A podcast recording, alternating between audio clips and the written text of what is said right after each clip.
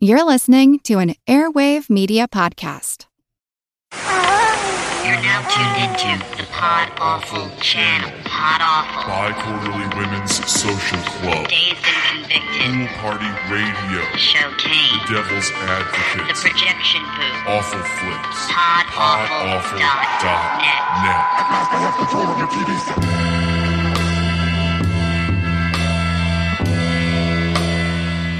Support for the Projection Booth podcast comes from Stitcher Smart Radio. Now podcast listeners can access the latest episodes of the Projection Booth and thousands of other podcasts on the go without downloading or syncing. Stitcher instantly delivers episodes of your favorite shows to your mobile phone. Stitcher Smart Radio can be found in the iPhone and Android app stores or on the web at stitcher.com slash booth.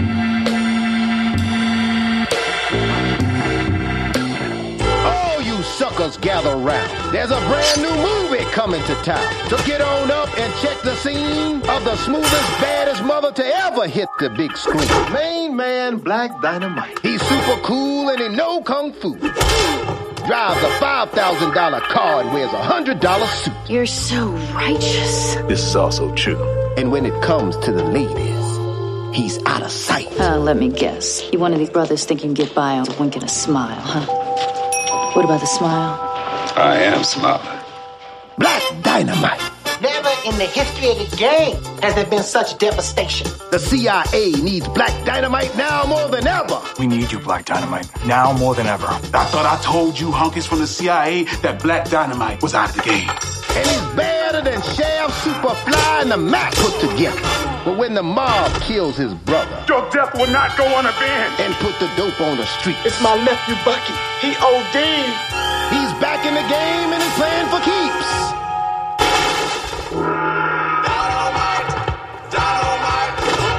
Declaring war on anybody who sells drugs in our community.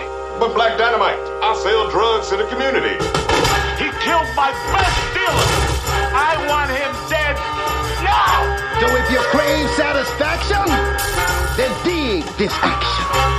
Guaranteed to put your ass in traction. Black, black, stack, attack, and mac.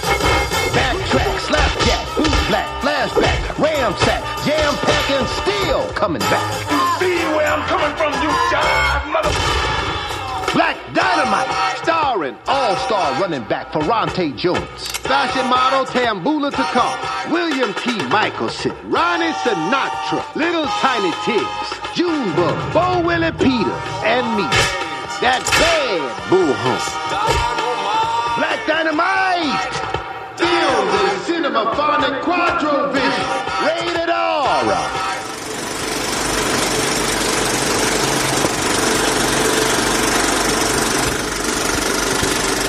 Welcome to the projection booth. I'm your host, Mike White. Joining me is my co host and main man, Mr. Rob St. Mary. When you pop the top, the panties drop. This week we are celebrating the third anniversary of the Projection Booth podcast. Yes, believe it or not, but we've survived three whole years.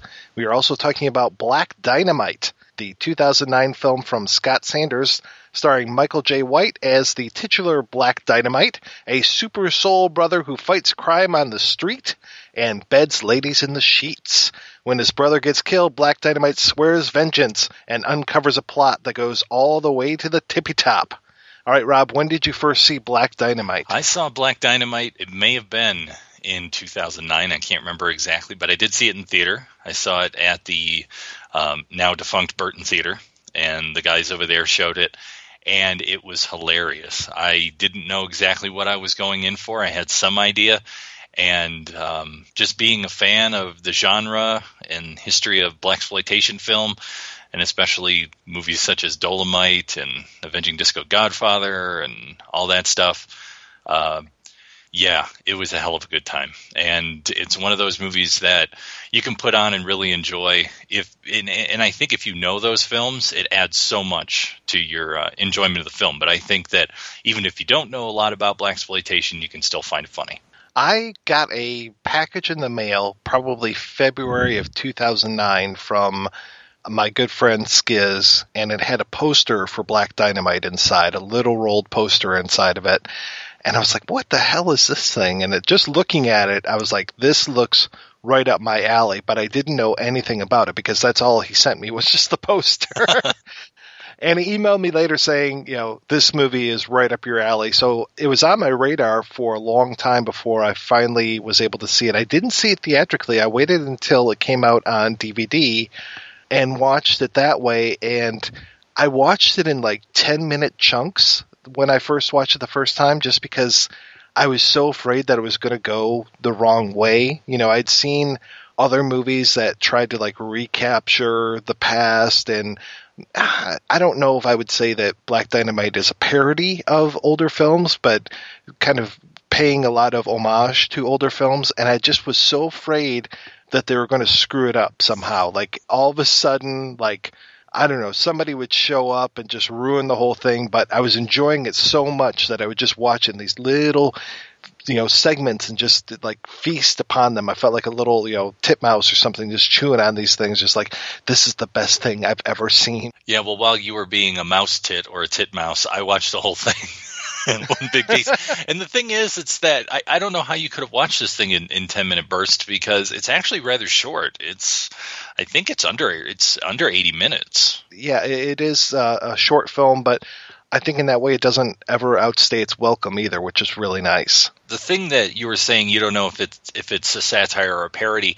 To me, it it's so much of it's picking up on the style and it really does a nice job playing in the style. Like I mean, it looks like '70s film, the way it's shot, the colors, the the sets, and everything, and even the acting. Like the one, like even the acting choices in here that I think the actors are kind of brave, including Michael Jai White, for putting themselves out there to be ridiculous because some of the line readings, and we talked about this a little bit when we did um, Black Shampoo. Some of the line readings at times can be a little stiff or odd um, in these really low budget, you know, fast moving films that they were making in the 70s. And at times, Black Dynamite plays in that mode where some of the actors are just a, just a hair off. And I think that's really it's not that they're bad actors. They're doing that on purpose. And it, it actually shows that they can that they understand what they're working in and how they're working it. And I, I thought that was kind of brilliant too. Yeah to be able to act badly on purpose is such a skill that I don't think that people really understand. Yeah. You know, it's like that moment in uh, Pee Wee's Big Adventure where he's mouthing the lines that James Brolin is saying and just, you know, continually looking over at him and everything. That bit of bad acting is brilliant to me. And just to be able to pull that stuff off, it shows that you know how to be a good actor. Yeah because it's I, I remember my uh, acting coach uh, back in in high school. I was in this play, and and he said to me, he goes, "There's nothing harder than playing down." He goes, "You know, lots of people can play smarter or at the same level that they are but to play down he goes that's that's difficult. And and i think it and sometimes that's what that is in here. But you also have people who are who are comedians who are part of the cast and, and they do really well including tommy davidson who we talked about on the bamboozled episode a few weeks ago. And uh, arsenio hall does a great turn uh, in, in his role as well. Arsenio is almost unrecognizable and there are a lot of people in this film where it's just like is that who I think that is? You know, like John Spider Salley and stuff just showing up, and it's like they never stop the action and say like, "Oh, look at who we have here in this cameo role," which I so appreciate because so many movies can do that where they'll just like ruin their own pacing by giving a nod to who's on screen. And they never do that with this. It just rolls right along. And it's the same thing with the jokes. You know, they don't give you those pauses for laughter with some bad comedies where it's like, here's the punchline. Let me elbow you in the ribs so you know the laugh at this one. And this one, it's so subtle. Like, I guess we should talk a little bit about the plot here. Black Dynamite his brother gets killed, which is such a, a blaxploitation trope. It's very kind of Get Carter, which then was translated into Hitman esque kind of a thing. When his brother gets killed, it is so good. It totally reminds me of that conversation that we were having with your friend Jay Scott Smith about black people who speak correctly, quote unquote. so good at this him just kind of throwing around the lingo and i love that he's immediately on the defensive and mike starr who we talked about on the cruising episode yes. he's the the bad guy and uh, he's like look man I gotta get back to the streets where I come from, sucker. I told you, Jive Chumps. I ain't no snitch. And Mike Starr's like, Who said you were? So Black Dynamite has to come back into town and find out who uh, killed his brother, and of course he thinks his brother has you know gotten into a world of drugs. And of course, this is also part of the of the trope of films like this is that he's retired, right? He used to be part of the CIA, but now he's retired, and he's got to get now he's got to come back and work for the organization again. So that's always another part of these revenge films. Totally Black Belt Jones with that speech too, with the the white uh, CIA agent talking about how Black Dynamite was the best CIA agent the CIA ever had. BB, I lost three of my best men in there. Now I'm asking you as a favor. Bullshit. You're asking me to be the fourth. Why don't you get the cats upstairs to make believe it's a ghetto? Get a couple tanks and blast it down. All right. Look at this. You see who's around Don Stefano? Right. Senator Carl. Those other two are governors. Heavy company. So heavy he could get those tanks turned on us. You know what? You ought to write comedies for television. Mm-hmm, that's really cute, but can it be done? Hell no. It's great though, you know, we go from from Hitman to Black Belt Jones, and then we go into Dolomite. Dolomite has two appearances in here in a lot of ways, at least appearances. There's there's the boom mic that shows up. So the boom mic comes back to make a cameo a couple of times. And then there's the whole bed scene with the women. And then Queen Bee. Remember? You know, there's always Oh, this- yeah. like Rudy Ray Moore always had this thing with like a, a female character that he would call Queen Bee. I don't know if it's just in Dolomite or if it's in Disco Godfather as well, but there was always this like like woman, this like sort of like I don't want to say old woman, but sort of you know few few years older than than the others, and she's sort of like the neighborhood lady. It's like oh, it's so bad out there, Dolomite. So it's like the same thing within uh, Black Dynamite as well. Oh, Dolomite, I'm so happy. and she's talking about how the drugs are out on the street. And this was the moment where Black Dynamite had me is when she talks about her nephew Bucky. and when Black Dynamite throws out that line from Avenging Disco Godfather of Where is Bucky? And what has he had? I just said this movie feels like it was made for me. I couldn't believe it. And that's the thing, you know, you said it earlier, you don't have to know that that's a reference to something. It just works, Yeah. you know. If you know what it's a reference to, then it adds another layer of funny for you. I mean, Oh yeah. like like there's got to be at least 10 minutes 15 minutes in the film where he's walking around in this black leather trench coat which is shaft everybody knows that that's richard roundtree's look from shaft so there's all these little either visual touches or there's actual line pulls from other films Yeah, and same thing, man. You don't have to know, but man, it sure makes it just a, a much more brilliant experience as you go through because they they just weave it in. It's like this beautiful tapestry rather than like, hold on a second, we're about to make a reference to an older film, you know. I guess in that way, it kind of reminds me a little bit of like Shaun of the Dead, where like they'll make little references here and there, but they don't just like stop the action to say we are about to do a line pull from Night of the Living Dead. Hold on, here it comes. Get ready. And just like Yeah. telegraph it to the audience like that. Yeah. If you know that line that Ed says about you know We're coming to get you, Barbara. That's great. If not, it works with what's going on in the film.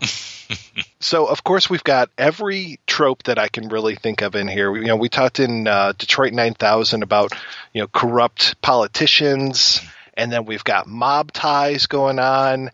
I mean, there's pretty much everything in the book is thrown into Black Dynamite, but luckily it all ties together. well, well not only that but there are tropes that are tropes within blaxploitation that show up in the film which is obvious but i mean some that you wouldn't even consider as as main tropes. But the the one is the go to the club and the band's playing scene. That's like in every blaxploitation film and then there's a foot chase in every blaxploitation film at some point and there's that in here too and of course both of those are absurd as well Oh, and we've got the the pool hall scene, which feels like it's right out of Trouble Man. To me, one of the best scenes in the film is when uh, we get this kind of council of pimps going on, which to me is kind of a mix of Willie Dynamite and the Mack all at once. It's like they they're pulling the best bits out of both of those because you've got the pimps all kind of doing their whole thing with these outrageous outfits and everything. And then you've got the guy in the corner who's kind of like the grandmaster pimp, and his little speech is like so what the older pimp says to Goldie in the Mack. Now listen up. Pimpin' been around since the world started turning. And it's gonna keep right on turning right along with it. Oh, yeah. Until this little planet rotates off its axis as a result of its core overheating and explodes into cosmic dust. Damn. Can you dig it? You see, pimping's big business. And it's been going on since the beginning of time.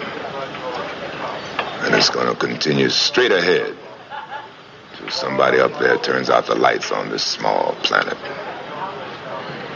Can you dig it? Yeah, yeah, I can dig it, yeah.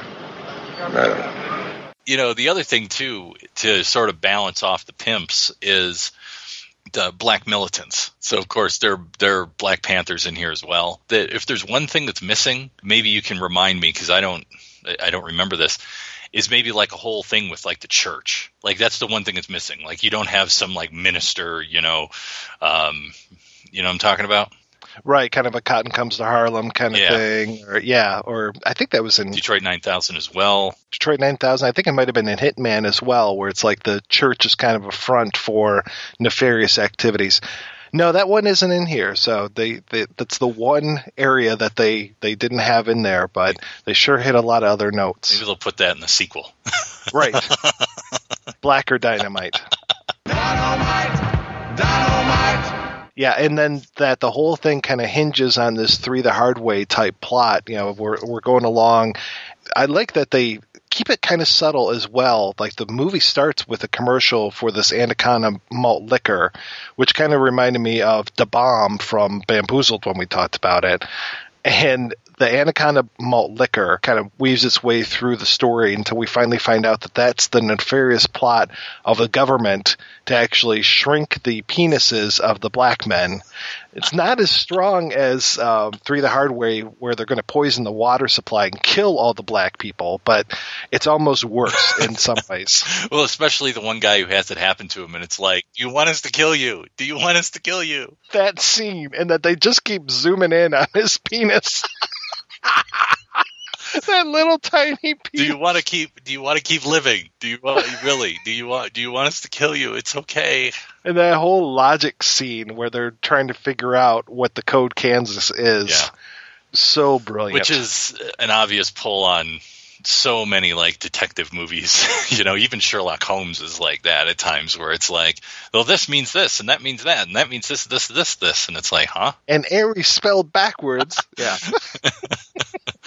exactly. The other thing that's that's funny about the film, and I'm sure this is a way for them to not only infuse the look of that era, but to save money at the same time, is that a lot of the car chases and effects shots are pulls from stock libraries. And I don't even know if they pulled footage from other films because it does look, some of it looks familiar. If I'm remembering, um, there's like at least one or two car chases and then this thing with the helicopter. And all of that looks like that it was pulled from some other source. Yeah, I was reading online, and it seems like they were pulling stuff from different um, TV shows a lot, like uh, Charlie's Angels and Policewoman. But they also had some missing in action, especially in the uh, scenes on Kung Fu Island, Okay. Where we've got the the guys just. It, I don't know if you had a chance to watch the outtakes on the DVD, but there's there's great scenes of uh, like bullhorn and cream corn going on the island, and they'll just like move their machine guns back and forth, and then they'll cut to like missing in action and all these you know Vietnamese guys dying, and which, which I thought was stock footage taken from a lot of the Filipino uh, Corman films, is what I thought was where they got that stuff. yeah, it's got that same look and everything, and that age is perfect. I mean, some of the stock footage actually fits in really well, just because the the way that the the film is shot on this um, reversal uh, stock is great. You know, it just looks so old so often, and then the stock footage isn't like you know this glaring thing when it comes in either. Like the the whole thing, you're right with Black Dynamite picking up the car with the magnet and everything. Which I love that he's laughing in that scene and cut to him still laughing in the next scene. the um the, the other thing that's great about the film too, because that this was always a big part of those films, is the music, and they do such a nice job with with the music and and I don't think it was one of those sort of um, Tarantino kind of let's pull from other soundtracks kind of thing. I think they actually had somebody sit down and write the music for this thing and of course that sting that pops up from time to time that's just infectious and hilarious. Yeah, this was all original music, and from what I've uh, read, also that the guy who did that, Adrian Younge, he used older equipment and everything just to keep that same sound, like made it all analog, so it's not digital recording. Yeah, like old synthesizers and Yeah, because it fits in perfectly. And I love there are so many songs that while we're watching the action, the song is basically saying what's happening in the movie. which I'm always reminded of that scene in um, BASEketball. That's sort of similar, where he gets in the car and he puts the tape on. He's like, Your life is spinning out of control. Seems the whole world is out to get you. Everything is wrong, nothing seems right. There's a sinking feeling inside it. Even your best friend has turned his back. But you can't let it bring you down. No, you've got to fight it. Cause you try, but you can't let go. It's when you're down that you gotta get up. Don't let them walk all over your face. Stand up for yourself and make everything right again. Even if some guy's trying to blackmail you and your girlfriend thinks you suck, it's up to you to let them know that it was all just part of some rich guy's evil plan. Look out ahead, there's a truck changing lanes. You've got some yellow crumbs on your upper lip. And those warts on your dick aren't gonna go away unless you start using topical cream every day. you know, like the lyrics are like the whole plot of the film. Michael Jai White. I mean, really, all the performances are completely fearless, like you mentioned, but he is so dead on in all of it. And just, he embodies that black action hero perfectly. And him doing the kung fu stuff is really nothing new because if you go back, if you're a Troma fan, uh, Michael Jai White was in Toxic Avenger 2 and 3. Uh, he has a smaller part in 2. and 3, it's a little bigger. He actually has some lines. But in Toxie 2, he actually is this sort of Jim Kelly character that fights Toxie in uh, in karate. So it's kind of funny that you know when we see him in this, it's you know obviously he's been studying this for at least twenty years or so at this point. He's got such an interesting career. I mean, he's been in so many bad movies. and it's like you know no offense to him but he's just it's like he was recently in um, android cop which was kind of the asylum's version of robocop. So he's in these really bad things but at the same time he shows up in really good things as well. It's like you know he shows up in the second dark knight film. And i'm looking at the guy and he can change his looks so so readily. It's like I'll look at him in different things. I'll be like, "Is that the same guy? Yeah. Is that really him?" And even with this, I mean, they shot a, a preview for Black Dynamite well before they um, did the actual shooting in the movie. And looking at him in that, like his hair's slightly different, and you know his mustache is bigger and everything. I'm just like, "Is that really him?" I think he's a pretty great actor. He just. Uh deserves better stuff. He does, and I kind of I wish that Spawn would have taken off a lot more. I think his career would have been a little bit different had that become a much more successful film.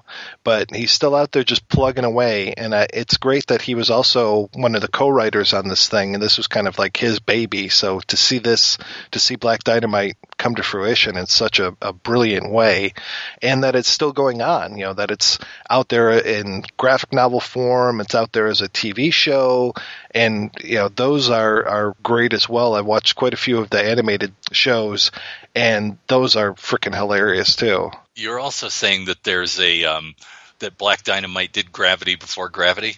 Oh yeah, yeah. Black Dynamite was trapped out in space. He uh, was supposed to be the co-pilot on a mission to the moon with O.J. Simpson.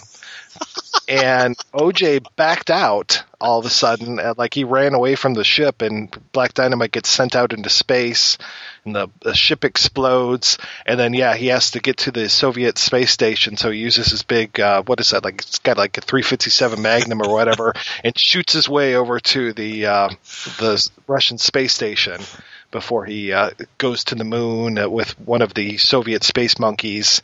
They make a lot of references to the movie in there because there's one part where he gets so mad he throws a rock at the Earth, and then eventually that kills OJ or like disables him, and he does the line of "I threw that shit before I left the moon." Where's the the cartoon showing? Where is it? That's over on Adult Swim. Okay. So Yeah, it seems like an Adult Swim kind of thing. It's totally an Adult Swim thing, yeah. And they do it in this kind of like uh, anime type style where the action scenes have those like moving lines behind them and everything, and just the way that the characters are drawn, they kind of have that look to them. But yeah, it's it's brilliant stuff. When I think about it in terms of Michael Jai White and you know what he should be given, you know what I think would be an excellent part for him, and he can do it because he has the physicality. Is there's been a lot of talk about possibly doing a Power Man movie, Mm. and those who might not know, Power Man, Luke Cage, which is where Nicolas Cage gets his last name, uh, stage name, is a 1970s uh, Marvel hero comic book character, and he's basically like a black Superman in a way, except he doesn't fly. He just is really strong and stuff. And so there's been a lot of talk from time to time of doing a Power Man, a Luke Cage movie, but uh, I don't think they've got it off the drawing board yet. But I think Michael Jai White could do it. Yeah, he would be brilliant as it. He probably would have been a good Blade had not Wesley Snipes taken that role. But I could see him in that. I could also see him if they ever did that retelling of um, the first Captain America. Captain America Truth, where about the story about the the black uh, super soldier. Yeah, or even just the Black Panther superhero Yeah. that they had for a long time. Yeah. Which I still think is brilliant that they had a superhero called Black Panther. Back when Marvel wasn't afraid to to stir it up a little bit. that's right. Stir it up, kids. You know, you were talking about the whole thing with the uh, stock footage and the the rear projection and everything.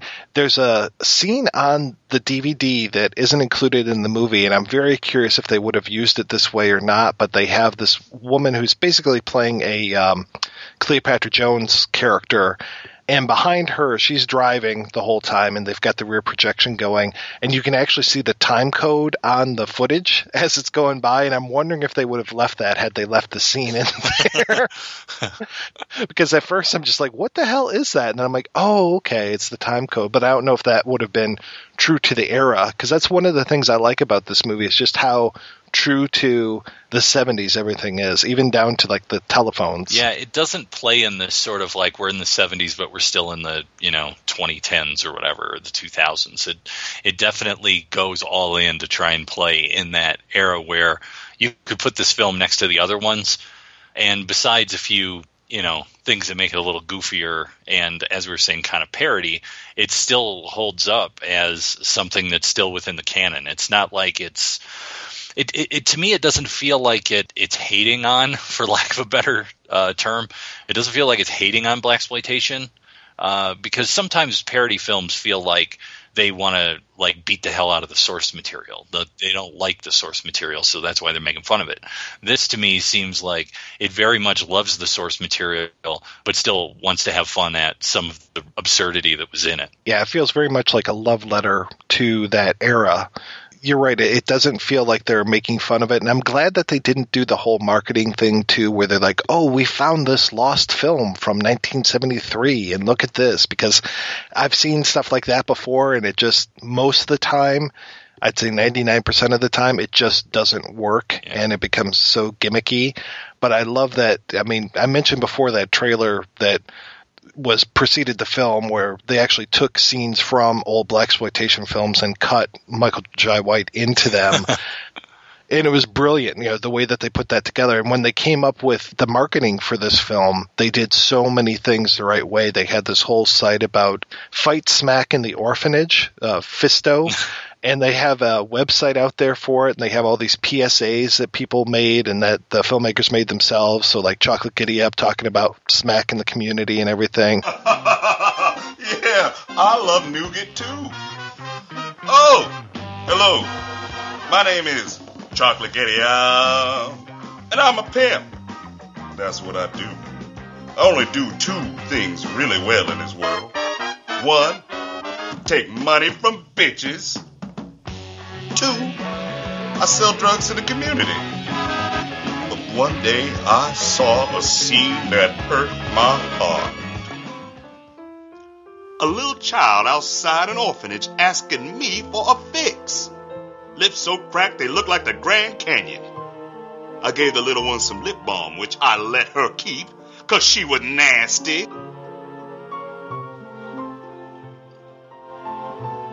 Damn, damn, damn! Then I took her to Fight Smack in the orphanage, where they have all kinds of preschool drug counseling and methadone. Now I only do one thing well in this world, cause I don't sell drugs no more. Fighting smack in the orphanage. They did a lot of right things for this one. Man, I need a fix. I like the little kid when he goes to the orphanage. I'm gonna have to put those ladies back out on the street. I don't care. Yeah, there was one other outtake that I almost wish they would have left in. It was uh, a little kid coming up to Black Dynamite and offering to watch his car, and then doing the whole "I want to be just like you, Black Dynamite," and Black Dynamite just goes off the rails. totally reminded me of Goldie from the Mack. so good. And yeah, even in the uh, the trailer, this fake trailer for the film, they had uh, the car from Candy Tangerine Man driving down the street. I was like, oh, this is so good. All right, so let's go ahead. We're going to take a break and play an interview with director and co-writer Scott Sanders and actor and co-writer Byron Minns, Bullhorn himself.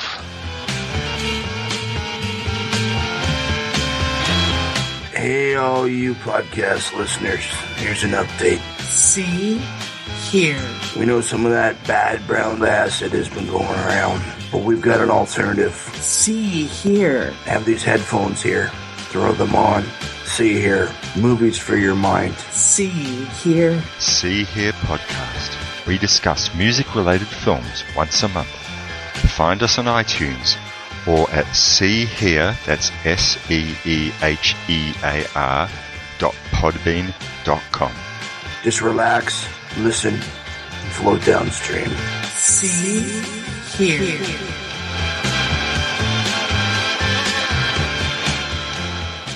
If you listen to Proudly Resents, the cult movie podcast, you would know how to properly crush a head. But let's say you want to crush a head like Toxic Avenger or the famous full head crushing scene. You take a cantaloupe, carve out the inside, then you load what we call loading the cantaloupe. We used to put in hamburger uh, mixed with cranberry sauce, but now because I'm a vegetarian, it's only cranberry and spaghetti and things that are not animal. Then you put a wig on the cantaloupe and paint a little happy face. Bingo. That was Lloyd Kaufman from Troma Films. To hear more interviews and reviews, go to proudlyresents.com or find Proudly Resents on iTunes and Stitcher. Hi, I'm Ben. And I'm Josh. And we're the hosts of the Devil's Advocates podcast.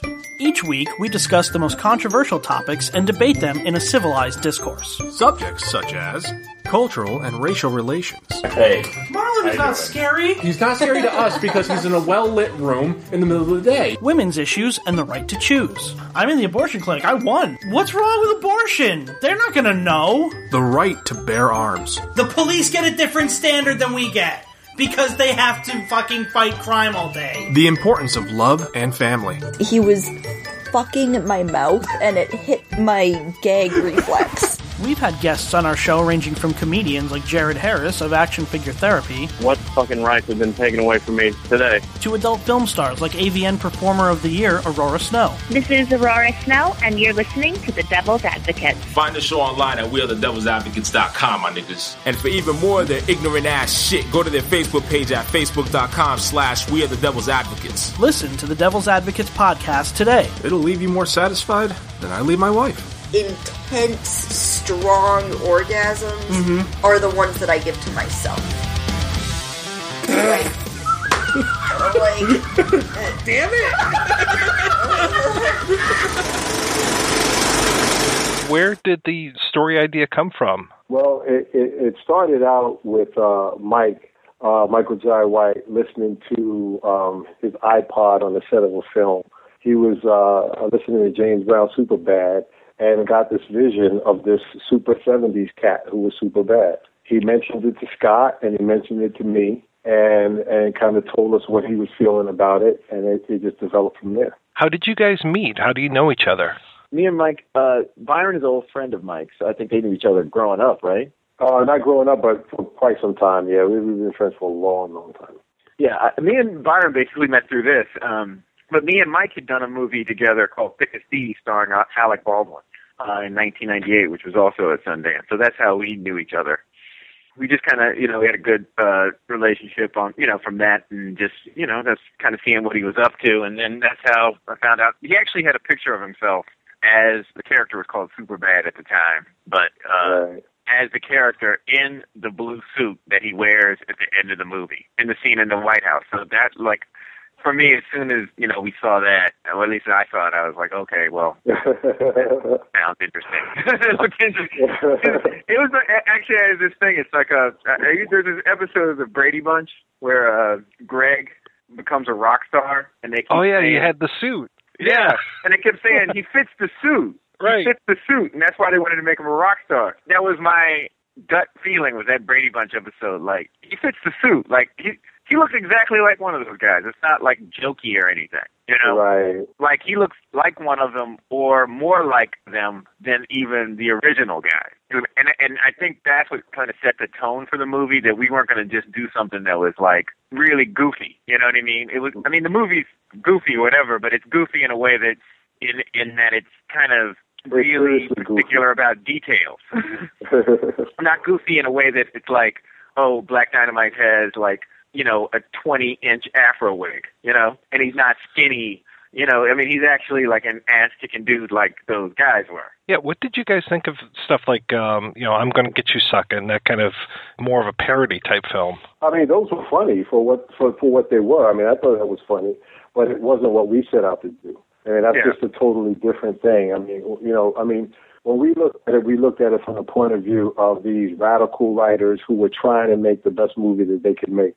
Unfortunately, they weren't able to to to, to hit all of the uh, uh, make all the marks that they were setting out to make. But you know, um, they wanted to make a serious film, and so you know, we we we treated it as such, which is you know why like dynamite, you know, it came off as like dynamite as opposed to you know I'm to get you sucker. I think our movie's like the first real whatever riff on blaxploitation. I think those movies are have blaxploitation elements, but I, I you know I I think if, if you're going to really riff on it, it can I mean riff on it as a genre. Really, it has to be set in the time when it occurred. It's not saying it's better or worse. It's just saying that like it's not a complete comment. Those aren't those are commentaries on other things because they're just set in different time periods and like.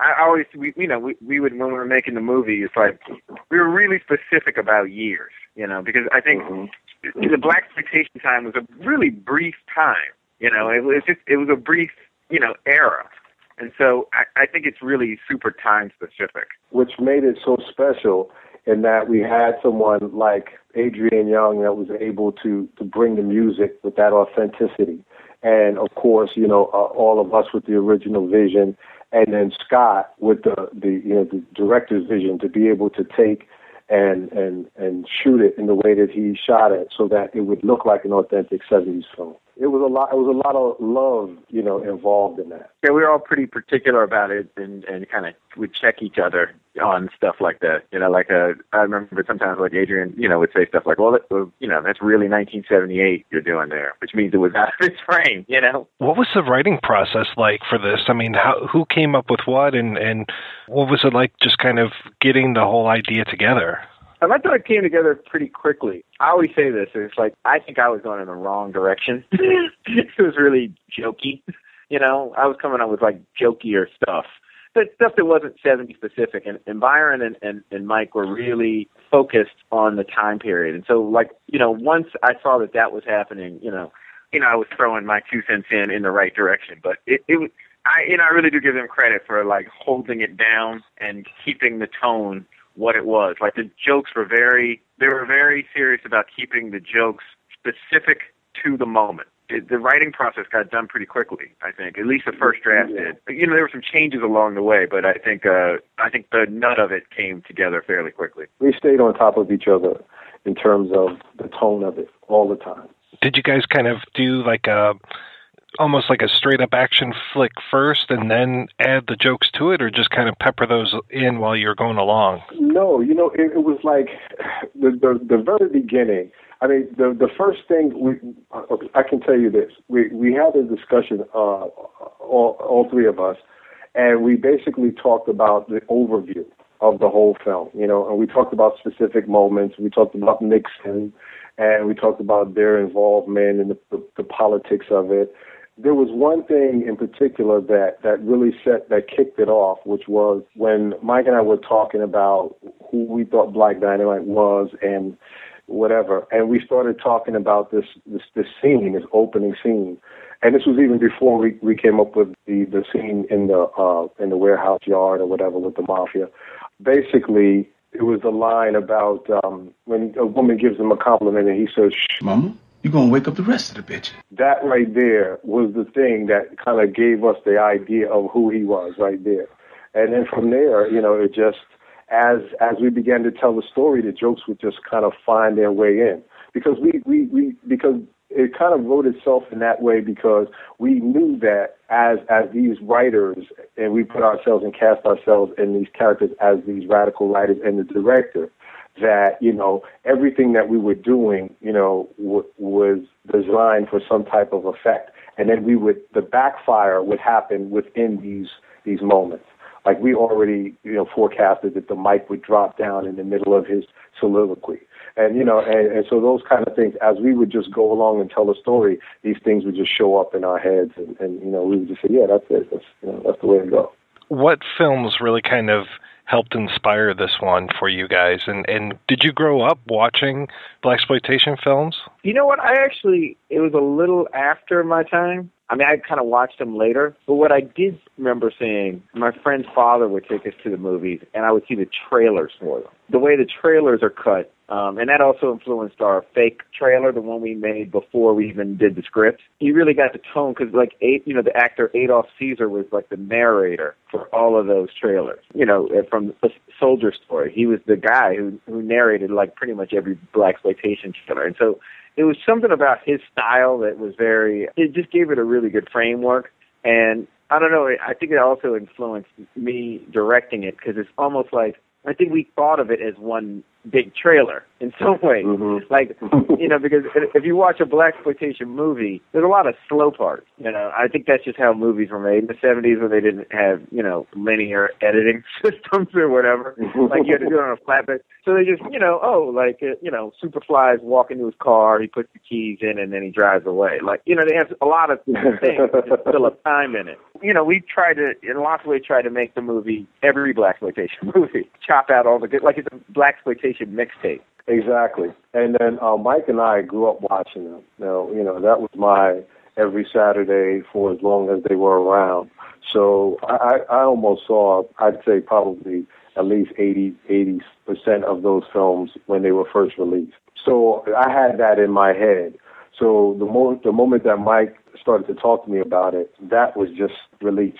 You know, we would talk about the, the different iconic moments in these films, and you know, and we just kind of chose the ones that we thought were, you know, we could serve the best. And and like say for instance, the pimp scene from Willie Dynamite, and we did our our version of that with all the, that great cast. You know, and the moments like that. So I imagine that Mike was pretty much always going to be Black Dynamite. Obviously, he he fit the suit, as it were. Then what do you need me for? Because you fit the suit. Byron, were you always going to be in the movie? Were, were was the bullhorn character pretty early on? You know what? Originally, no. I, I honestly came into this thinking as a writer. When I was doing it, I, I, I never thought of myself as doing Bullhorn. I just, I really focused on Black Dynamite. You know, that was really trying to get Black Dynamite right, get those words in his mouth. And so that was my main focus during it. And then somewhere during the process, and this this was actually bef- actually before, you know, I'm not I'm not sure if this was before we had our, our meeting, Scott. But wh- whatever the case, though, there was a point in the in the bungalow where I was talking to Mike about Bullhorn, and I said, "This is the way he should sound." and you know, and this is what he would do. And I, I kind of did the little imitation of Rudy Ray Moore and just kind of whatever. And after a while, and I kept doing it. And then Mike was like, "You got to do it." And I was like, well, That was it. Maybe so and so would do it. You know, maybe so. and- He's like, "Oh man, are you kidding? Just you, you can just do it." You know. So I was like, "Okay," you know. I was kind of hoping that you talked like that in real life, but I debated on I it. think his voice would go raw. be tough coming up with rhymes for all these uh, you know interview questions. I love going through and kind of picking out some of the references and stuff that you guys are making, and I love that you don't have to know where those references are coming from or that they are references to still enjoy the film. It's just this kind of like nice bonus that you're giving folks that are fans of this stuff. that was a, thing that that that was a great a great source of pleasure for us too because you know in the in initially there was a, a moment where we said you know what you know is this too genre specific are people going to be able to get it and you know and then you know then we just decided you know funny is funny so as long as we are honest and, and, and funny about what we do, I, I think you know th- those who get it will get it, and hopefully those who who don't will still laugh. And I'm glad that, it, that you feel that way. I mean, as soon as the "Where is Bucky and what has he had?" line came up, I was just like, "These guys are so with it." that was Mike's love. That was Mike's love. I think that was that was his favorite line from Dolomite or something like that. Yeah. And that was from Yeah, uh, see Avenging. Disco Godfather. is that what that is? Yeah, yeah. yeah. Which is so Uh. crazy about Avenging Disco Godfather is how late that movie was made. That movie was made in 1979. Like blaxploitation had been over, but like Rudy Ray Moore, it was just like an older dude. Like he was still kind of stuck in it. Yeah. Like it was weird. I mean, you're well into almost like the end of disco and everything, and he's still making a blaxploitation movie. That was actually, I think, uh, Avenging Disco Godfather is an unintentional blaxploitation movie. I don't even think he was he was intending to make one. I think he was intending to make Saturday Night Fever. I could totally see that. You know, what I mean, yeah, you, you like can say that about Rudy Ray all Moore his Saturday films, Night. Fever. Yeah. well, yeah, it's got that horrible downer ending and everything. I mean, it's just And then uh Bucky is show enough, right? Oh, yeah, Same Julius actor. Carey. That's right. hmm Yeah. Yeah. Where did you guys get some of those actors that ended up being the pimps in there? I mean, seeing Arsenio and uh, what is it, John Salley and those guys show up. How did, how did that come about? uh, friends, you know, um, friends of Mike mostly, and you know, and guys that we know were, were you know heard what was going on, and there was a lot of guys that had had, had uh, and, and girls who had heard what we were doing and, and wanted to be a part of it. it. You know, it sounded fun for a lot of people, and so a lot of those guys ended up there just to just to support. Was there ever times where you had to tell people like, you know, you're you're pushing a little too far because you guys are so careful about that line that you're walking when it comes to outright parody versus, you know, more of a serious kind of thing with a comic edge to it. What's uh, how how conscious did you have to make people of that? for the most part, almost everyone got it. I mean, and you know, so there wasn't a whole lot of that. But if the if it needed to happen, Mike was, was definitely present, and and he was he was the keeper of the line because he had a clear vision of it. It really happened very rarely. But Yeah. you know what? I I mean, mean, people- I think you know, having dealt with other things, like where it- it's a rare. I don't know. I think maybe it's just you know the way you know we had all set it up and the structure of it, and just the alchemy of the movie. It was really Yeah. clear what it was supposed to be, and I think the, the actors felt it and knew it. Yeah. And and M- here's the thing that Mike did, which I thought was really great, and it's something I always think about. I mean, certain well, this kind of movie is that he made a, a video and would always show it to people, and it had all these moments in it from all these black Right. movies. You know, he would just like at the pimp meetings, like, okay, just everybody just watch this, just so you guys kind of feel it, you know. And I thought that was really helpful, and, and obviously, I, I'll give an example too. Uh, just, you know, like John Salley and Brian McKnight, you know. I mean, they just. You know, you're not really guys who are known for their acting, and I thought they just nailed that shit. Like they just totally were in the moment, you know. For And so I don't. I I just it, it just seemed to all kind of come together in a right sort of way. When you guys kind of look back on blaxploitation, because I know some people even have problems with the term blaxploitation. I, I take it that you guys don't.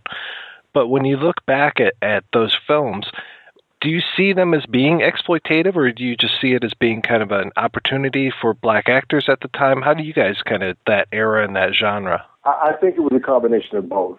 I think what it was, especially with the start of, of the exploitation, uh, quote unquote, uh, genre being Shaft, a film being made by a rena- Renaissance man, Gordon Parks, it definitely was an attempt at good black filmmaking. And then there were some films that followed that, that also had, you know, good actors and, and, and tried to say something like The Mack and, and even Superfly. And, and it, even though they dealt with, you know, uh, crime dramas and, I mean, uh, uh, crime elements and stuff like that, they still had, you know, a message and there were, you know, solid actors in the film. And then what, what, you know, as, you know, and, and when art meets commerce, you know, it, it basically became a thing where now it's discovered that these urban movies will make us, you know, will make money, and Hollywood was going through what they were going through at the time, and it was just something to exploit, you know, which is, you know, pretty much no different than any other era. when I first saw things, it was probably like in the 80s, you know, and so the, I'm looking at trailers for Coffy and Foxy Brown, and, you know, they're pretty ridiculous. you know what I mean? You know, most of my experiences were, were with it were research, you know, based on this. And, you know, just ha- having seen some of the trailers and, and, you know, a lot of the movies before.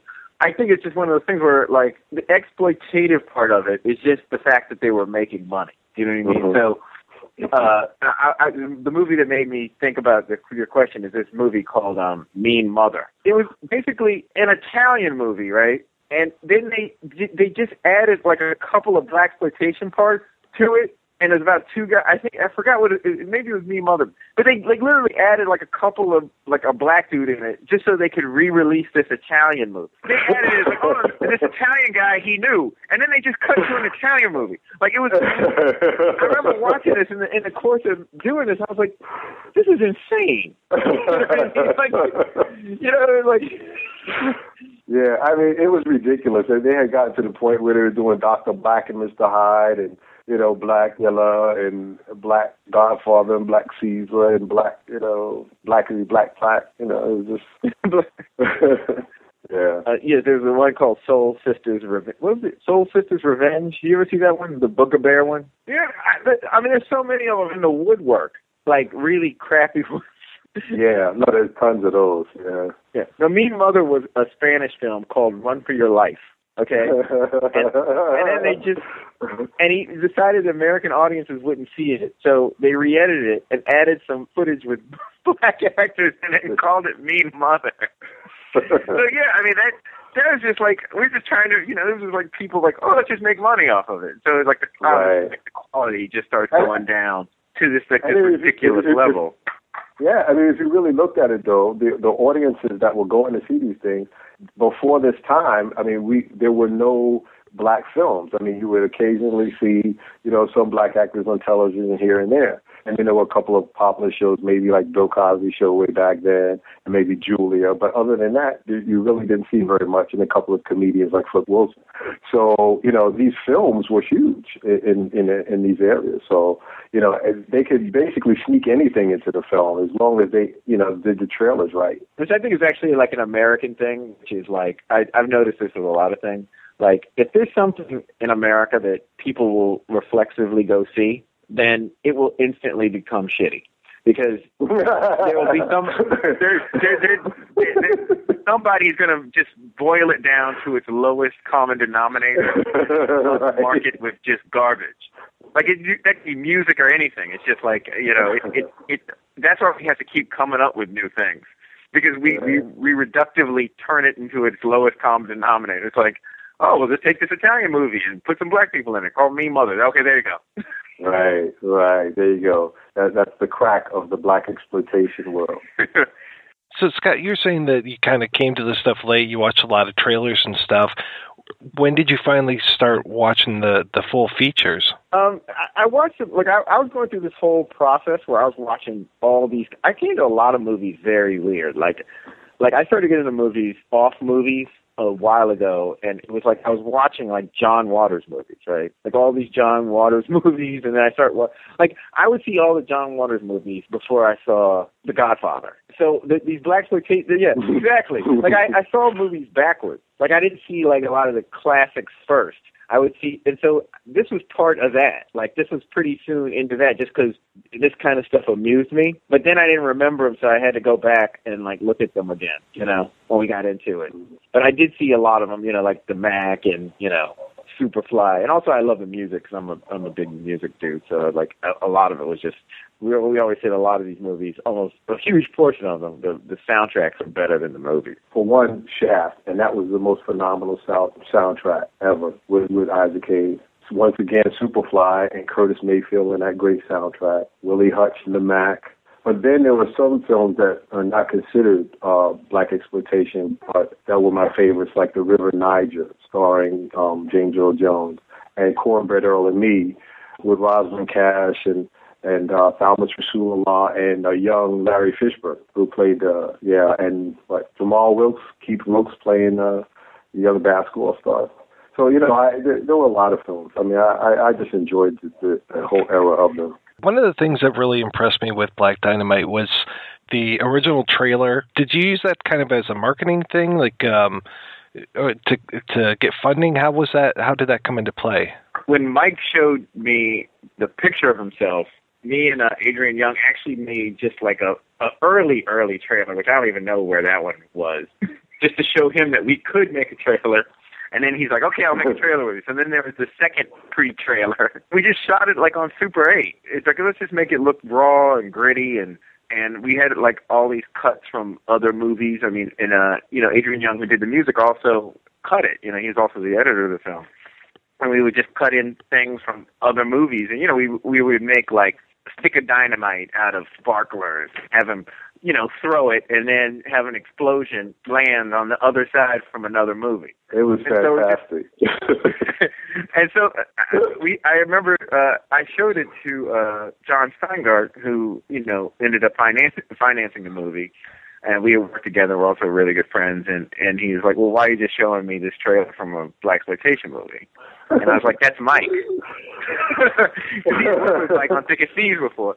And he's like, Oh my god, okay, let's make it. I was like, oh, okay. I mean it was oh. it was one of those things where, you know, once people kind of got the feel, and I think they also saw the trailer and they get the feel for it. They really get it, you know. They get, oh, Yeah. this is what you're going for.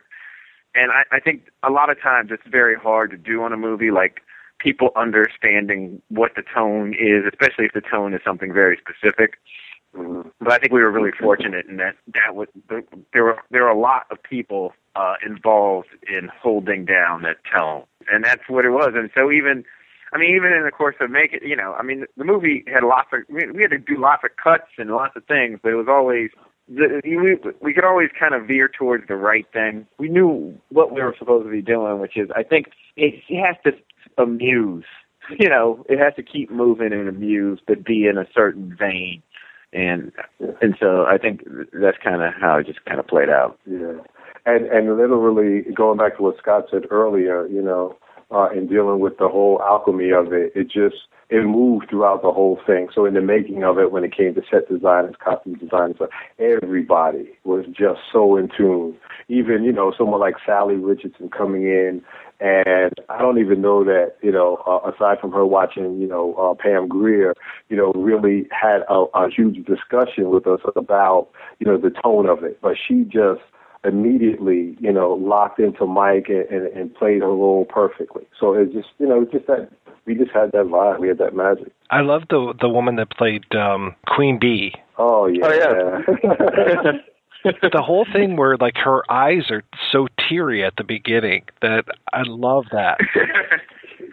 Kym Whitley, yes. That was a little homage to Lady Reed, Lady Reed in uh, Dolomite. And, yeah, Dolomite. Um, you make me so happy. Yeah. yeah, one of the we- uh, that uh, yeah that oh my god that scene in Dolomite is insane. That's it.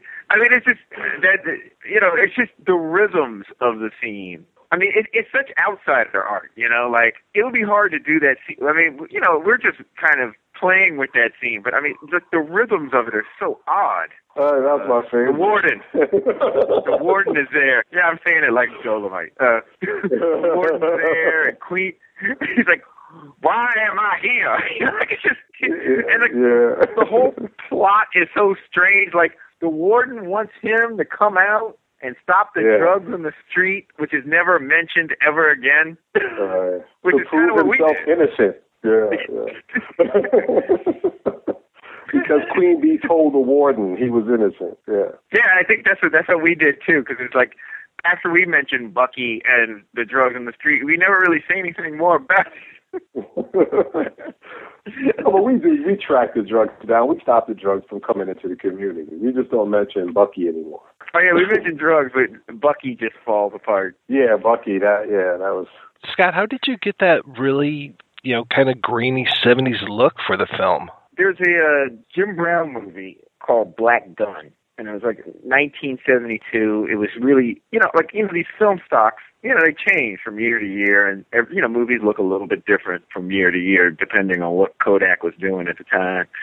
Um, and uh, I was just looking at that movie, and I and I had this thought, like I was like, you know what, I want it to look old, but I don't want it to look like some plug-in where you just put fake scratches on it. Like I wanted it to look like a pristine copy that still looked old. You know what I mean? Because I think some of that kind of put on old is just phony. You know, like there's too many scratches and you know whatever. Yeah, I mean there were just I just don't like the plug-ins look. I talked to uh, Shawn Maurer and he's like, we should shoot this color reversal.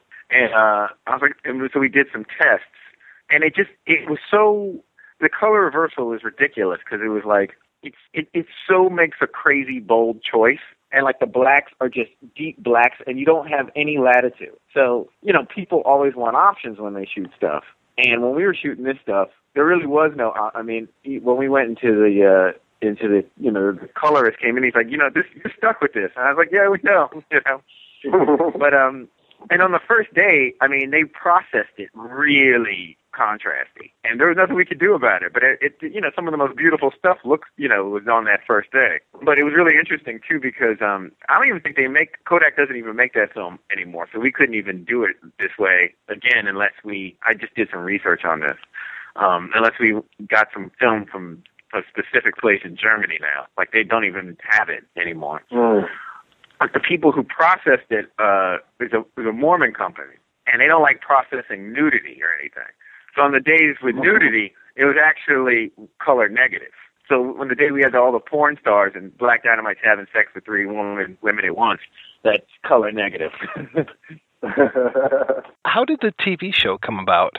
As far as I know, Carl Jones, uh, who was uh, was the executive uh, uh, uh, executive producer or co-executive producer of the Boondocks at the time, had gotten, uh, I guess, a copy of Black Dynamite. I guess he had watched it and became a fan of it. And then somehow or another, they ended up in contact with uh, John Steingart.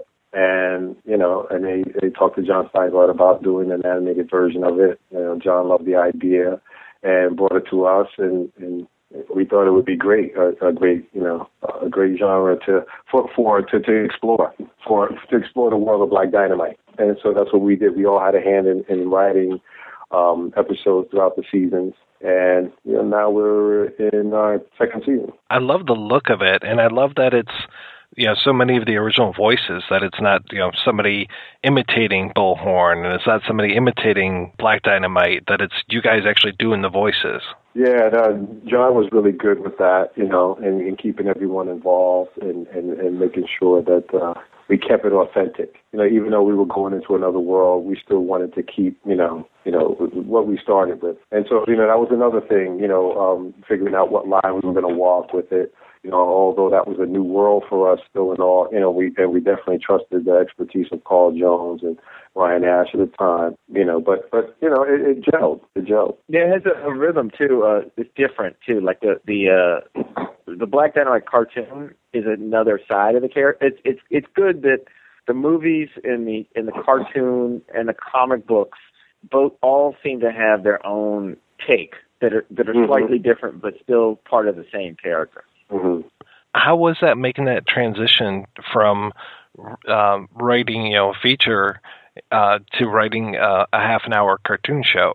Yeah, that, that's definitely an interesting process because the, the the things that you are just used to doing when you're doing a feature, there's so much more time, and y y your storytelling is quite different. So you have to get used to doing, you know, what you would normally do in 100 pages and 20 pages. Yeah, it's, it's, it was a good process though. It was it was, it was fun. It was Does it give you a little bit of freedom as well, since you don't have to worry about you know budget or special effects or anything? Yeah, that's the other thing. You know, you can go to the moon and and you can pretty much do whatever you want. Which you know, if you if you watch the season, you'll see we pretty much do whatever we feel like doing. You know, fighting King Kong or you know or giant gorillas, and you know. So yeah, that's the fun part about it. I love the Michael Jackson one. Yeah, that was fun. Yeah, That was funny. Um, uh, the, the cool thing about I remember the, how that kind of that was actually uh, I started off with that idea, but then like Carl Jones just took it and it just turned it into just this craziness. Because I remember we had a little meeting and I was like, wouldn't it be funny if you know Black Dynamite met Michael Jackson, but Michael Jackson was the one beating his brother. That's all I came up with. And then Carl turned it into this whole thing where Michael Jackson was beating his brothers, and he was an alien who then had to get the world acclimated to his real face. Like he just took it in some direction and went. like, yeah, that was that was yeah. He and- he and Brian Ash just went on a trip. Yeah. really? Yeah.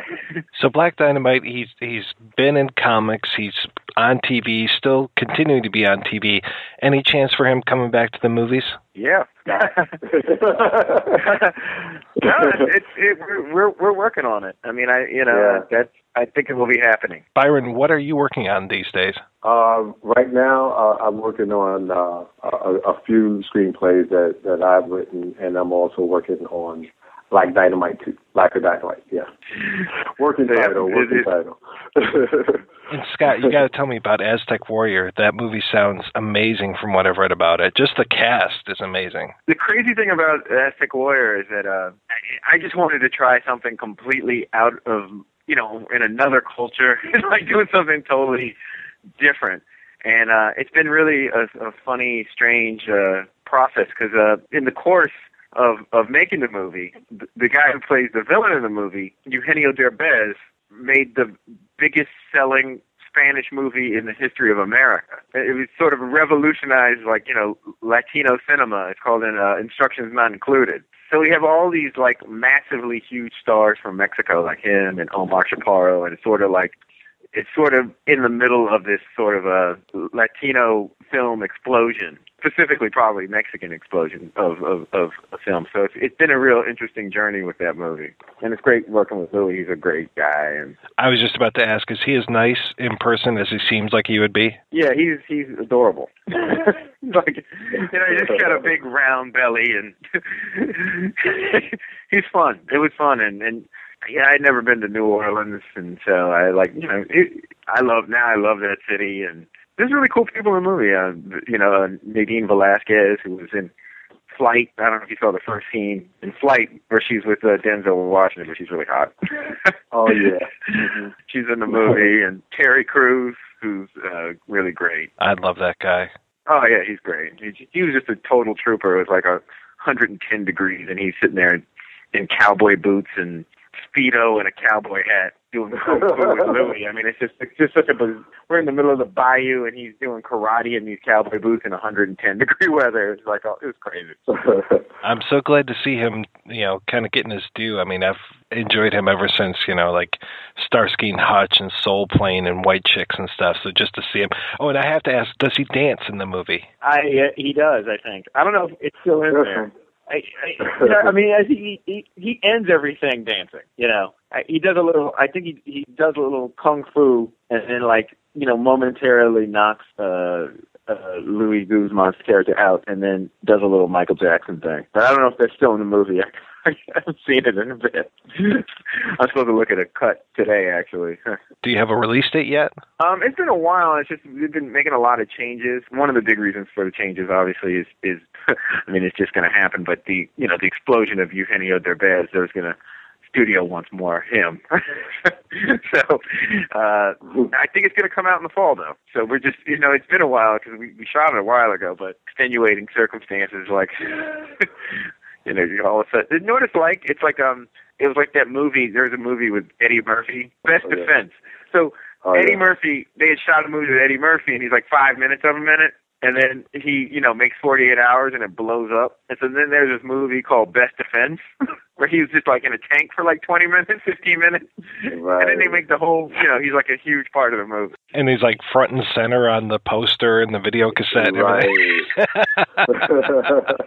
That's right. That's basically what I'm admitting. We, we just made. and I went to see that because of him. Somebody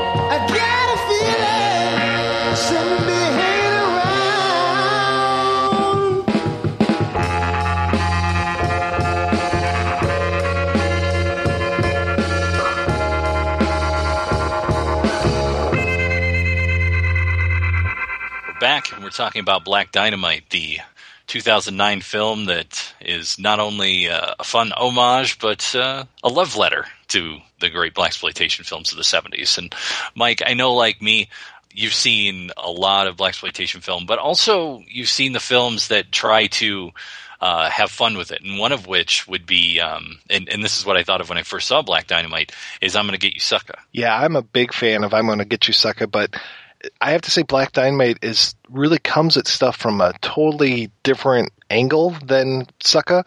And I like them both, and I don't think one is right and the other one's wrong or anything. I just think that they both have these two different takes on the same material, and they are both brilliant in the way that they approach it.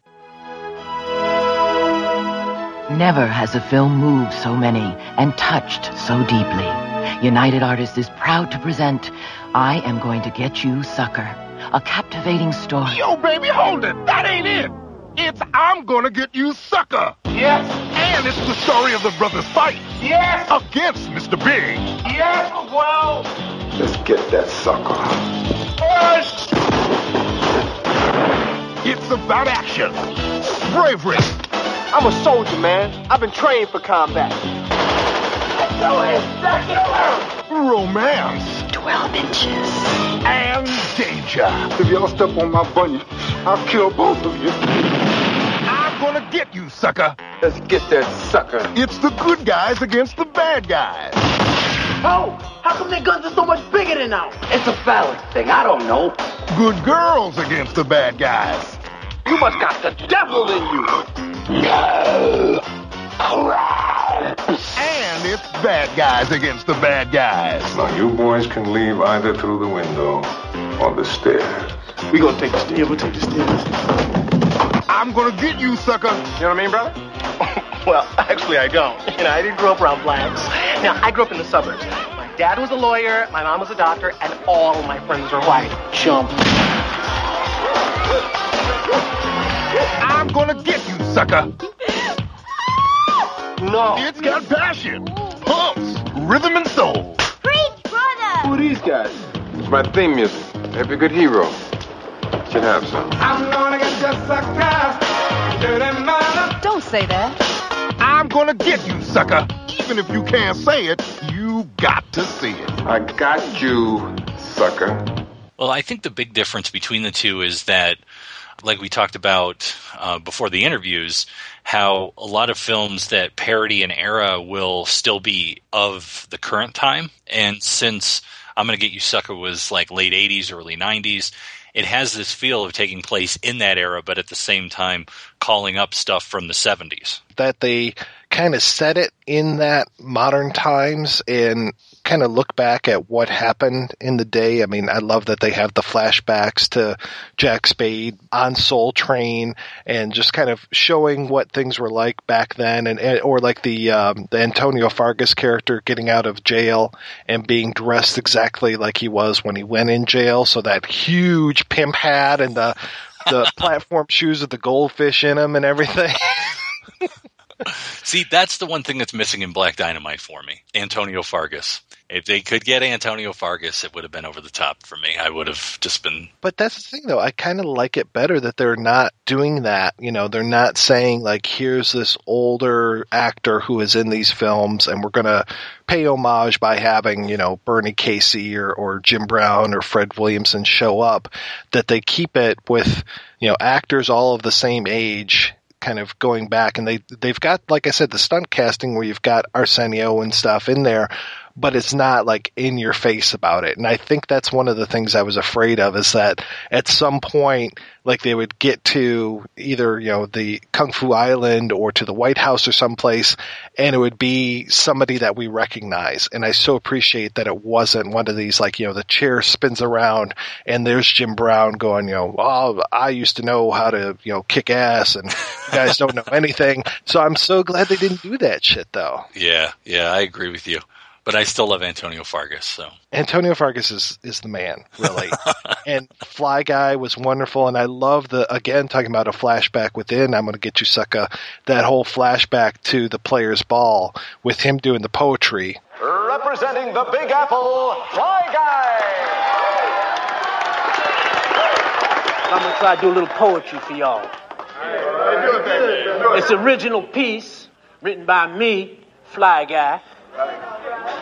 And I want to dedicate this piece to all you players and all you ladies out there.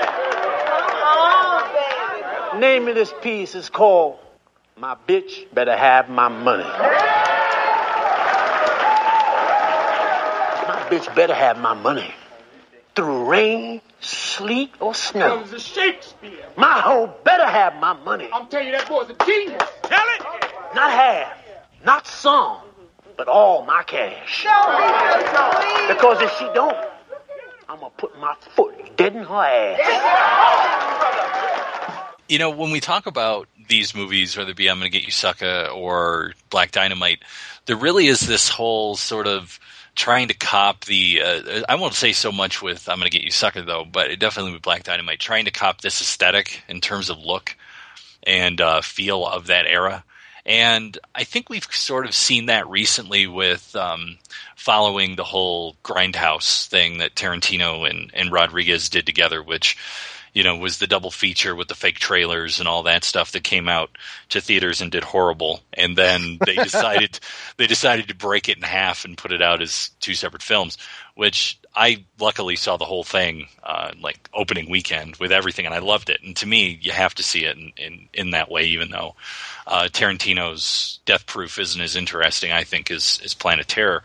It was still fun to go and, and have that kind of experience and to have this sort of uh, aesthetic, you know, with sort of the scratched film and you know jumps and missing reel, you know, insert and things like that. I mean, it's it's just fun. Rodriguez just did it so much more effectively, I thought, than Tarantino did, especially with like the the scene missing that they have, like. That the people are talking about what happened in that scene after the scene, you know, was gone, and they make it sound like it was this most spectacular stuff was going on in that particular scene. Whereas when Tarantino did it, it was like a kiss was missing, and it's like, what? What uh, was there a twenty minute kiss or something? I mean, it, for for Rodriguez, it was almost more like a reel was missing, and Tarantino, it was like they just cut out something. Yeah, it just didn't work at all. And sp- same thing with like the scratches and all that kind of stuff. I didn't really appreciate that they were kind of like digital scratches. But Rodriguez kept that up and would add more back in towards the real marks and everything. Like you could tell that a real change, even though they don't have reels anymore, but you could tell a real change was coming up from the scratches getting more intense and then, you know, would taper off after the change had happened. The one thing I've noticed though, which was the offshoot of the of the big grindhouse double feature was was Machete. And I think that when Rodriguez did, and I definitely know this was in the second one because I just watched Machete Kills this past weekend, is that it seems like the trailer and interstitial stuff that he puts around the film, he's willing to do that now, willing to scrape it up and make it look all beat up. But the actual film itself is not. With Machete Kills, it was nice and clean and looked fine. And I think it was the same thing with Machete the film. It was the same way. But the trailer that was used to sell it was done in this sort of we pulled this off the floor of some you know dusty old theater that showed this in 1974 kind of look. When they even had the good voiceover guy doing the voiceover the right Yeah. way for that, and yeah, and you're right. Like the end of Machete Kills when they do that Machete in space fake trailer. Yeah. Again, completely blown out. The colors aren't right. It looks like it's all outtake kind of stuff, Yeah. and it's perfect. But yeah, the movie itself just looks beautiful. And talk about stunt casting. I mean, having you know Charlie Sheen and Mel Gibson in there, it's like, ugh, really? I really liked the first Machete. I thought the first Machete was really well done. Um, I agree. because it does play in that you know 70s action film idea. The second one, which which I just watched, I, I feel it's too long. It probably needs 10 minutes taken out of it. There are aspects of it that I like, but there seems to be a lot of you know going over and over the same ground sometimes. And I'm I don't know if he's going to do the third one. But there's part of me that would love to see this ridiculous sort of machete meets Star Wars kind of mashup. in the first one, I mean, there were moments like when he uses a guy's intestines to swing out of the building. You know, I was like, that that really works for me. That is great. But yeah, in the second one, it was like that character who's got the two personalities and everything. It's like, oh, for God's sakes, can we just kill this guy? It's just, oh, it did not work for me at all. And the other thing I've noticed is, um, you know, Danny Trejo's getting up there in age. And there was a couple of moments where I felt like he was going to fall over. He looked like he was kind of limping walking around.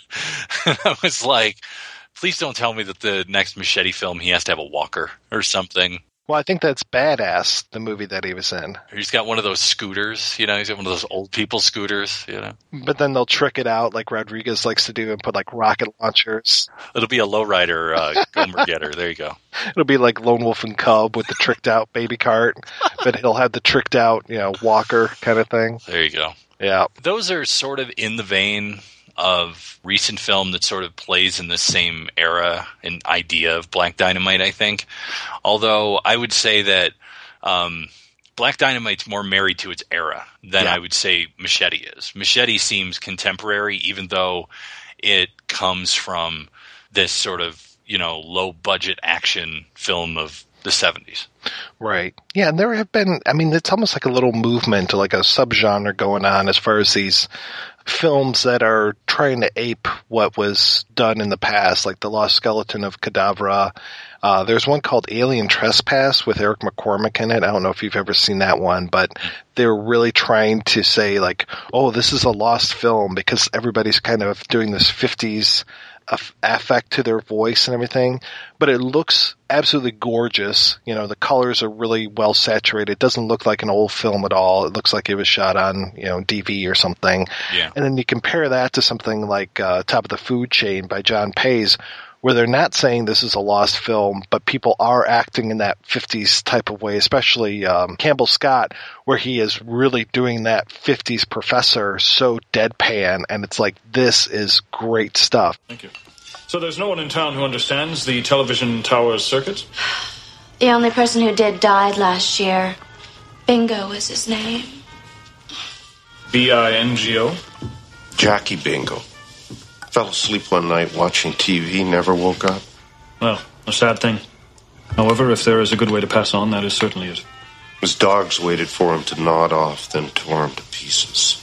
They try too hard in too many of these films to, I don't want to say pay homage to the old stuff because basically they're making fun of it, like you were saying. Yeah, the the other one that I can think of, we had a conversation with him was Kevin Willmott on the uh, Confederate States of America episode. Um, he was just prepping it, but he's now finished it. Is um, Destination Planet Negro, which is a black and white film. It's supposed to be like a 50s sci-fi film with all black cast about George Washington Carver, you know, starting an alternate space program and taking all the black people to this other planet. So um, I've seen the trailer for it, and it does seem to, you know, definitely Kevin Willmott was trying to make it in that like 50s sci-fi vein. I can see him doing a totally great job with that since so much of the recreations in um, Confederate States were just so spot on. Yeah. You know, especially the um, D.W. Griffith era kind of stuff. Yeah, and then the the the fifties uh, communist scare film idea too. Yeah, Really kind of reminds me of the better parts of Amazon Women on the Moon. Yeah. You know, which which is another one of my favorites that I love. So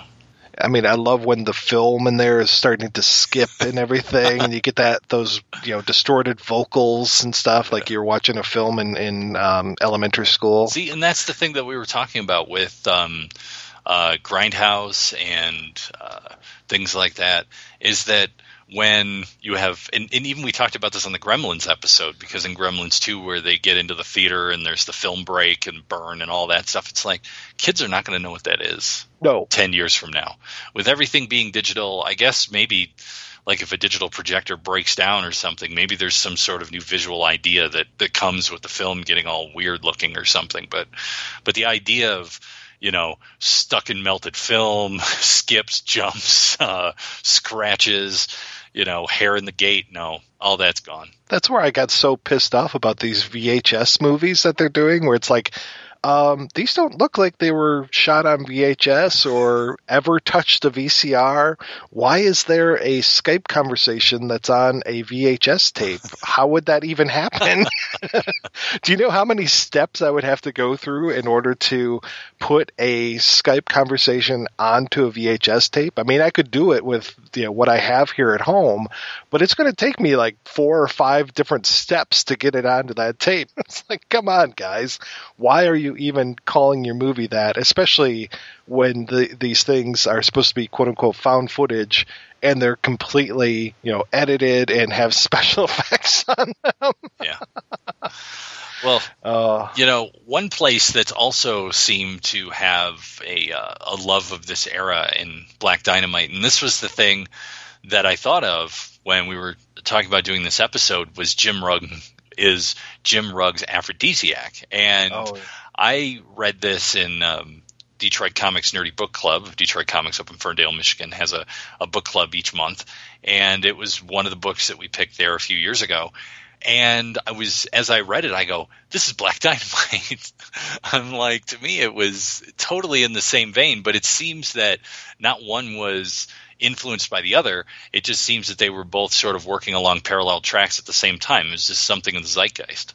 Yeah, which is really weird. But yeah, I talked to to Jim Rugg about this. He, full disclosure, he did the um, cover art for Impossibly Funky, and uh, as part of that, um, you know, we I was looking at his previous work, and he sent me a couple of his books and everything, and one of them was Afrodisiac, and yeah, I couldn't believe that it was so similar. And I'm just like, Jim, what's the what's the story here? You know, because I'm always sniffing for you know ripoffs and that kind of stuff. And he's like, no, no, we were they were probably writing their stuff at the same time I was writing mine, and there was no you know cross pollination, but that they ended up at so many of the similar places. It was, You're totally right. It must have just been something in the air at the time. Yeah, and I don't want to ruin the ending of Black Dynamite because it is a relatively new film and not a lot of people, you know, if you haven't had a chance to see it, I don't want to I don't want to wreck it for you, but there is a similar villain in both Black Dynamite and in Jim Rugg's Afrodisiac, which I find hilarious that this person has been the same uh, that was kind of used in the same way, although the plot's a little different. Yeah.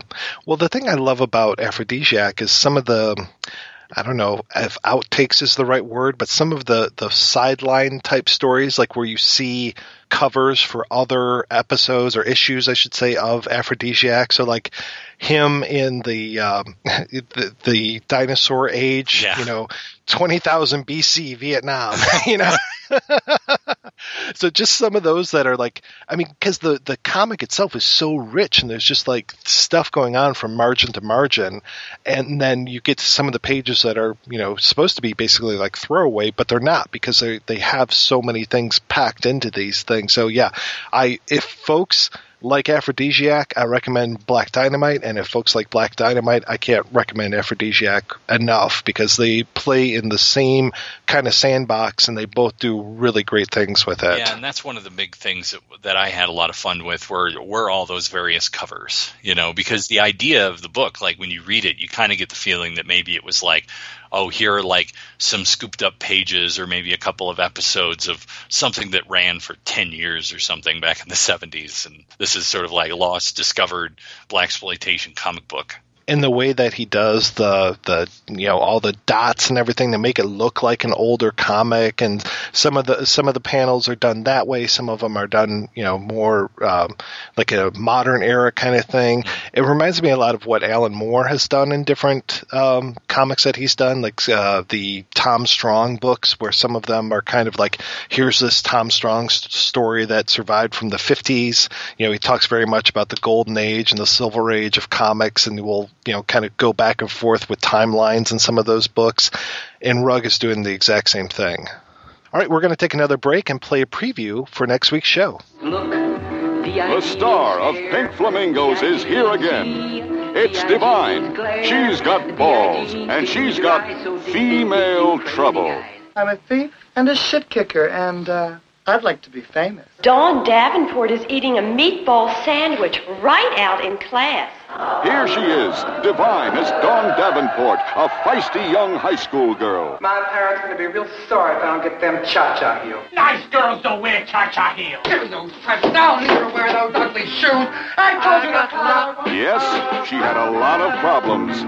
And she found herself in big female trouble.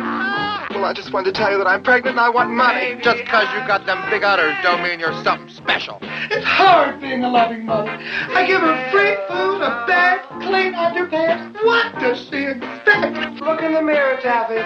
For 14, you don't look so good. Never have I encountered such a morally bankrupt group of people.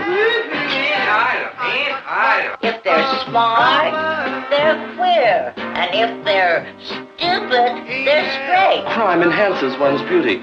The worse the crime gets, the more ravishing one becomes. I'm going to chop off your scrawny little paw. Watch as Divine performs the most perverse acts ever brought to the screen. I blew Richard's back. And I'm so fucking beautiful I can't stand it myself. Shut up! You'll follow Divine's life of sex and crime from its tawdry beginning to its very end. Comfortable too. Share the tears and laughter with Divine, Edith Massey as Aunt Ida, and the Pink Flamingos Gang. A new high in low taste. John Waters, Female Trouble. She had a lot of problems. Coming soon from Saliva Films. That's right. We're back next week celebrating International Women's Day with Female Trouble. We'll be joined by our friend Juniper Moore and Miss Taffy Davenport herself, Mink Stole, to talk about the John Waters classic. I want to thank this week's special guests, Scott Sanders and Byron Minns, for coming by and talking to us about Black Dynamite. And of course, you can learn more about their work over at our website, projection-booth.com, and also learn more about what's happening in the universe of all things Black Dynamite. So we also want to thank everybody for listening over the last three years and helping make the show a success. Kind of a success. I guess it's a success. People actually listen to it, which I would consider successful. It's definitely been one heck of a ride, and I want to thank you, Rob, for coming along on the ride with me here. Oh, you know, it's it's always fun. I enjoy doing this, and um, it's always nice to hear from folks and what they think about what we're doing. So, uh, just to quote Dirk Diggler, I'm just going to keep kicking ass and make better movies. We asked folks to send in some of their thoughts, uh, some of their favorite moments of the show, and we are going to play those and then uh, take off for this week. And we'll be back next week, and hopefully we'll have another three successful years after that. Excuse me. Hey, Mike. Uh, this is Mike Sullivan.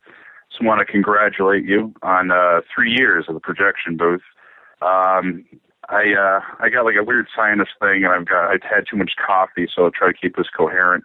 Uh but you know, I've been on the show twice. Uh one of the shows was one of the least loved and worst received episodes in the projection booth's history. And that's gonna be something I'm gonna take to my grave. But I think otherwise, you know, the series has been great. Uh, you've been great. Robert St. Mary's been great. And, you know, here's for three more years. Here's for three more years of film, excitement, good times, laughter, and uh, movies. Lots of movies. So, again, congratulations. I love what you're doing. I love the show. And here's to more of it. Three more years of it. Or ten. Many more years. Thank you. Goodbye. Hi, guys. Hi, Mike and Rob. This is Lacey. This is Mia. Congratulations on three awesome years of the projection booth. Um, we really look forward to hearing what you guys have in store every week, um, particularly, you know, the films that we're not all that familiar with. You've turned us on to a lot of incredible cinema we probably would have never been exposed to otherwise. Um, we're especially thankful for being introduced to Crime Wave in the world of John Paizs, but it neither begins nor ends there. We really love your show and can't wait to see what the future holds. Here's to many more years of thoughtful commentary, witty banter, cool co-hosts, and top-notch interviews. You guys are the best. Cheers. Hey guys, this is Ken uh, from Rhode Island checking in. Um, oh, excuse me. I just wanted to uh, wish you guys a happy third anniversary on your wonderful podcast. Um, I'm a I'm an office uh, cubicle junkie who's stuck in the monotony of typing in keys and numbers and all sorts of bullshit all day. So naturally, my I get to listen to podcasts, which is what I tell people. That's what I get paid for is to listen to podcasts. Um, I've been listening to the show almost since the beginning. Uh, Shock Treatment was the first episode, and what can I say? I love it. I love you guys. Uh, I look forward to your show every week. Uh, I am Mystique the Cat on the Facebook group. I love corresponding with uh, both Rob and Mike. You guys are good guys. Uh, even though Mike doesn't like uh, Wes Anderson, that's fine. You know, it's counting for personal taste. Um, yeah, the projection booth fans are always nice and fun to talk to, fun to bust balls with. Um, what can I say? You guys do a great show. I love it. I look forward to it every week, and uh, I can't wait to hear the next one. Dynamite, dynamite. You may not remember me, but I wanted to call in and say that my favorite episode of the show was the one you did on Auschwitz. You should bring that co-host back. He was amazing.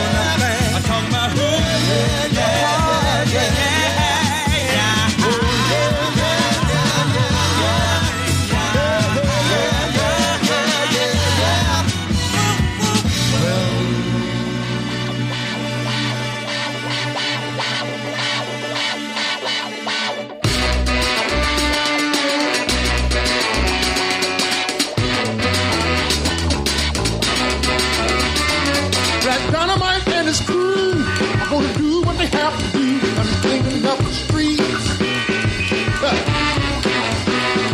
Every town is gonna them all down, cleaning up the streets. Not a in the can get together.